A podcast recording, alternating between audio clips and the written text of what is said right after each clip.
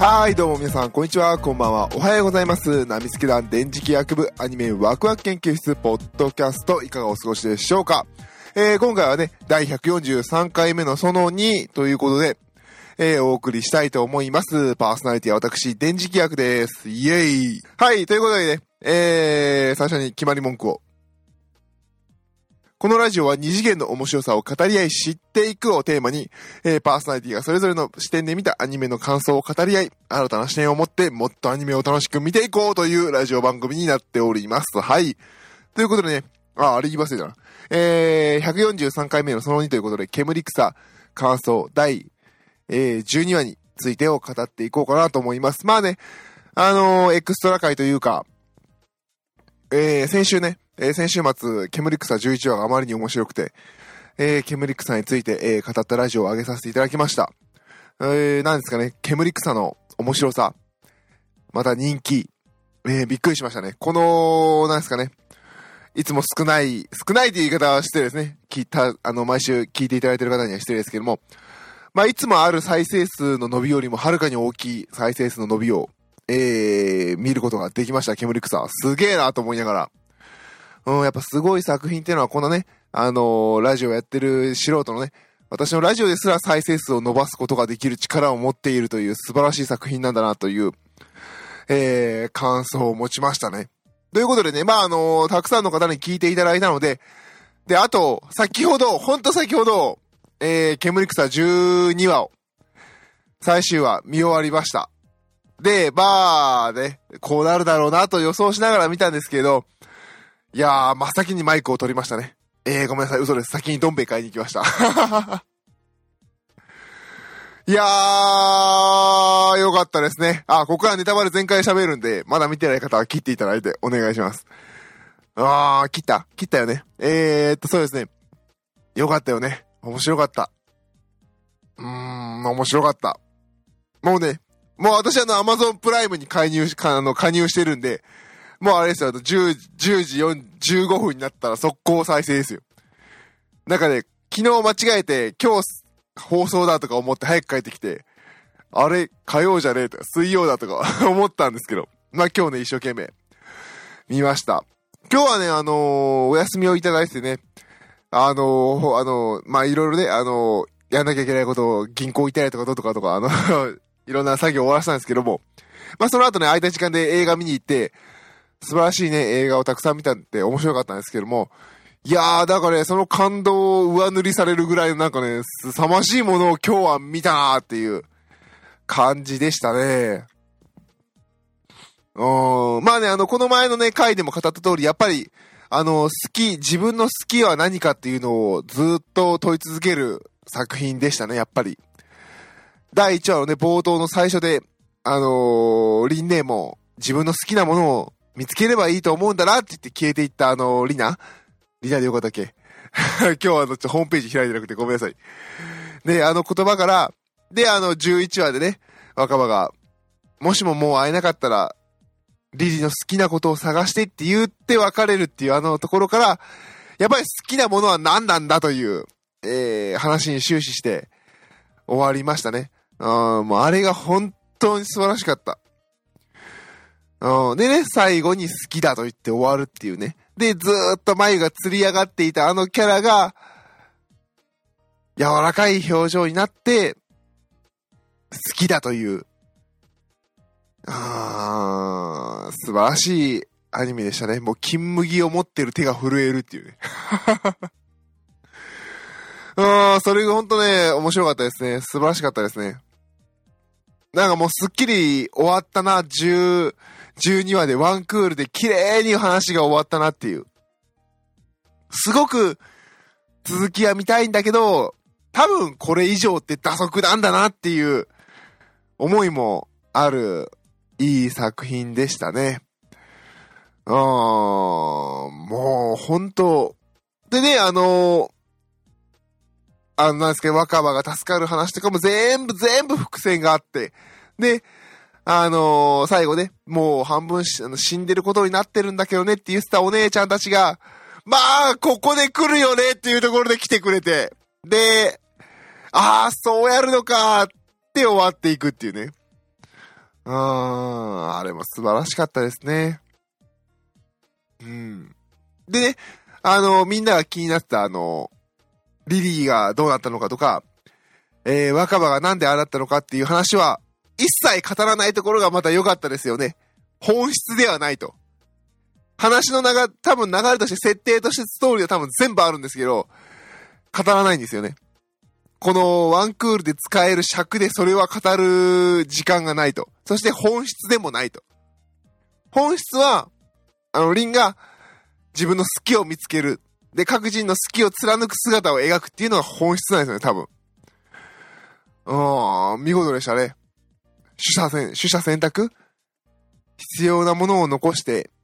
枝葉はもう思い切って、まあ、語りたい、多分、たつき監督は語りたいんだろうけど、そこは語らないと。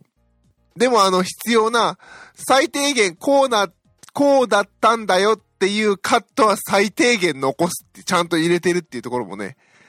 また、素晴らしかったですね。なんかいろんなね、考察班の方の感想とかもちょっと見たんですけど、あの、若葉がね、あの、青、あの、赤を抑えるために自分が、若葉も煙草みたいになって、で、あの、木になって、で、それが緑ちゃんだった。で、緑ちゃんからダンと出てきたと。そんな話とかも書かれてる人もいましたね。確かに多分、遠からず正解なんでしょうね。あのー過去のね、若葉が倒れてる映像で、そんな、もう若葉はとかいうリリが言うシーンでね、若葉から木が生えてましたよね。木？木だったっけ？植物が生えてましたよね。多分当たりなんでしょうね。ああ、多分正解なんだろうなと思いながら見て、多分そこは多分絶対語んないんだろうなとも思いながら、ああ、見てましたね。そしてリリがね、じゃあもうこの目的は分裂した目的は書く必要がないって言って消すところもね、いやー、泣けた。もう、金麦片手に泣いてましたね。あー、面白かったですね。うん。なんて言うんでしょうね。まあね、あの、こういろんなツイッターの感想を見てるとね、まああの、ほら、やっぱあの、このラジオも言う通りね、各人それぞれの視点を持って見てるのでね、あの、この視点から見た人からすると、12はもうちょっとこうして欲しかったみたいな意見もね、いろいろ見えたりしましたけど、ただね、まあ、言わんとしてることはわかるけど、うん、でもね、この作品アクションメインじゃねえから、みたいな。まあまあまあ、アクションが見たかったっていう人もいるでしょうね。3D アニメーションなんでね、あのー、ルビーとかね、海外で言うと、最近の日本で言うと、笑顔の、笑顔の代価じゃないや、えーっと、明日世界が終わるとしてもか。とか、ね、3D のアクションはすごかったですからね、3D らしいアクションっていうのは。うん、それは多分なかった。多分書く必要がなかったんでしょうね。書きたい本質はそれではないと。見せたいものはアクションではないと。話の都合上ね、アクションシーンはあるんだけれど、すべて必要最低限のカット。このカットがあって、このカットがあって、このカットがありさえすれば何をしているのか伝わると。スピード感をわざわざ描く作品じゃないんだという、辰木監督のね、あの意思もすごく見えた映像作品だったんじゃないかなと思いますね。うん。で、もうあのー各カット必要なのを見せて、で、細かい心情とか動きとか、あの、勢いだとか力強さだとか、そういうのは全部役者さんの、声優さんの力で見せればいいという、すごくそういうところが分かり、あのー見えた12話でしたね。うん。あのーやっぱり、その前の、このね、あのー143話の、え11話までの感想でも言いましたけど、やっぱりアニメーションで全部嘘なんですよね。キャラクターって別に実際いる人間じゃないし、音だってそんな音鳴るわけないしっていう音を入れて、で、そんなわけないしっていう言い方おかしいですけど、まああの、あの役者さんの声を入れて、全部嘘を本当のように見せる作品っていうのが本当によくわかる内容でしたね。改めて12話は。そうです。まあ本当だからた、あの本当多分あのね、あの声優さんの役者さんの力を信じて、ここはもうこの人たちのこの演技で全部伝わると。間は。で、あとは必要なカットをパンパンパンと見せていけば、この話はこう流れてるっていうのはもうお客さんには通じるという、本当にすごい計算されてできてるんだなっていうのが、すごく見てて感じましたね。うん、だからすごい思い出しましたもん。あの、昔、あの、鋼の錬金術師っていうアニメがあって、で、その、映画があったんですよ。シャンバラを行く者っていう映画があって、で、えー、水島誠二監督でしたっけ？で、あが、あのー DVD のね、あのーコメンタリーで語ってるんですよ。あのー、名前が出てこないや。あの、キャラクターが喋ってるところで、すごい顔の表情で演技をしてるシーンがあるんですね。でも監督は言ってたんですよ。顔で演技させるなって、そっちに寄せて、あの、役者さんに芝居してもらわないといけないだろって言って。まあ、あの、すごくね、いいカットで上がってたからこれ使ったけどっていう話をされて、多分アニメーション的にはもしかしたらそうなのかも。まあ、結構前の作品なんでね、この十数年で変わってるのかもしれないんですけど、あの、まあ、アニメーションで描くのもあるし、アニメーションであの、作画で、あの、演技させるっていうのもあるんですけれど、それだけじゃなくて、こう、もう、役者さんの力を使って説得力を持たせて描くっていうその方法が今回この煙草ですごく顕著に表せたんじゃないかなって思いますね。あの、たつ、まあ、たつき監督ね、あの作品群が、まあまあ、今のところ私見てるの、獣フレンズと、煙草なんですけど、まああの、最近のなんかアニメってすごいじゃないですか。すごい作画監督数と原画数とか、そんなんじゃない人数で作る、この作画というかカットの中で、あの補うというか、支え合うというか、その役者さんの演技力を信じて、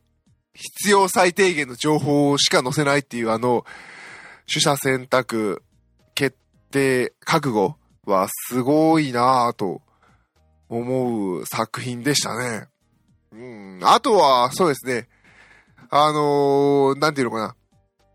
あのー、笑ったというか、いいなと思ったシーンは、あのー、リンたちがね、あのー、ミキの方に行ってる間に、こう、敵を食い止めるって言って残ってるところでね、あの、ちっちゃいルンバみたいなロボットの白がね、自分も戦うってこう、ガシャガシャガシャガシャって変形するところはこう、なんか、久々にいいものを見たなっていうなんか熱い展開で、よかったですよね。ああ、よかった。うん、なんかもう、最終話は本当に王道の展開で素晴らしかったんじゃないかなって思います。あとはね、あの、エンディング入ってね、こう、いつもキャラクター出てきて、この、これまでの流れのストーリーでこうね、消えたりとか出てきたりとかしてる、あの、立ち絵のところで、私最初気づかなかったんですよね、全然。で、他の人が、ここだけるってツイートしてるのを見て、マジかと思って見たら、左側にね、あの、お別れをしたはずの、初めの人、過去の若葉とリリーがね、あの、別れたところが、若葉とリリーが再会しているという、あー、ところで素晴らしかったですね。あれもずるいなほんと一瞬なんですよね。言われるまで気づかなかったっていうのはちょっと悔しかったですね。あー、素晴らしい。でね、あのー、最終話のエンディングは、えー、これまでやったのは初音ミクかな？なんかね、あのー、電子音声みたいな声だったと思うんですけど、えー、今回の、え12話で、あの、主要キャラの、えキャラ名ごめんなさい、すぐ出てこないや。えー、リン、リツ、リナが、3人が歌ってる、えー、楽曲 CD に変わりましたね。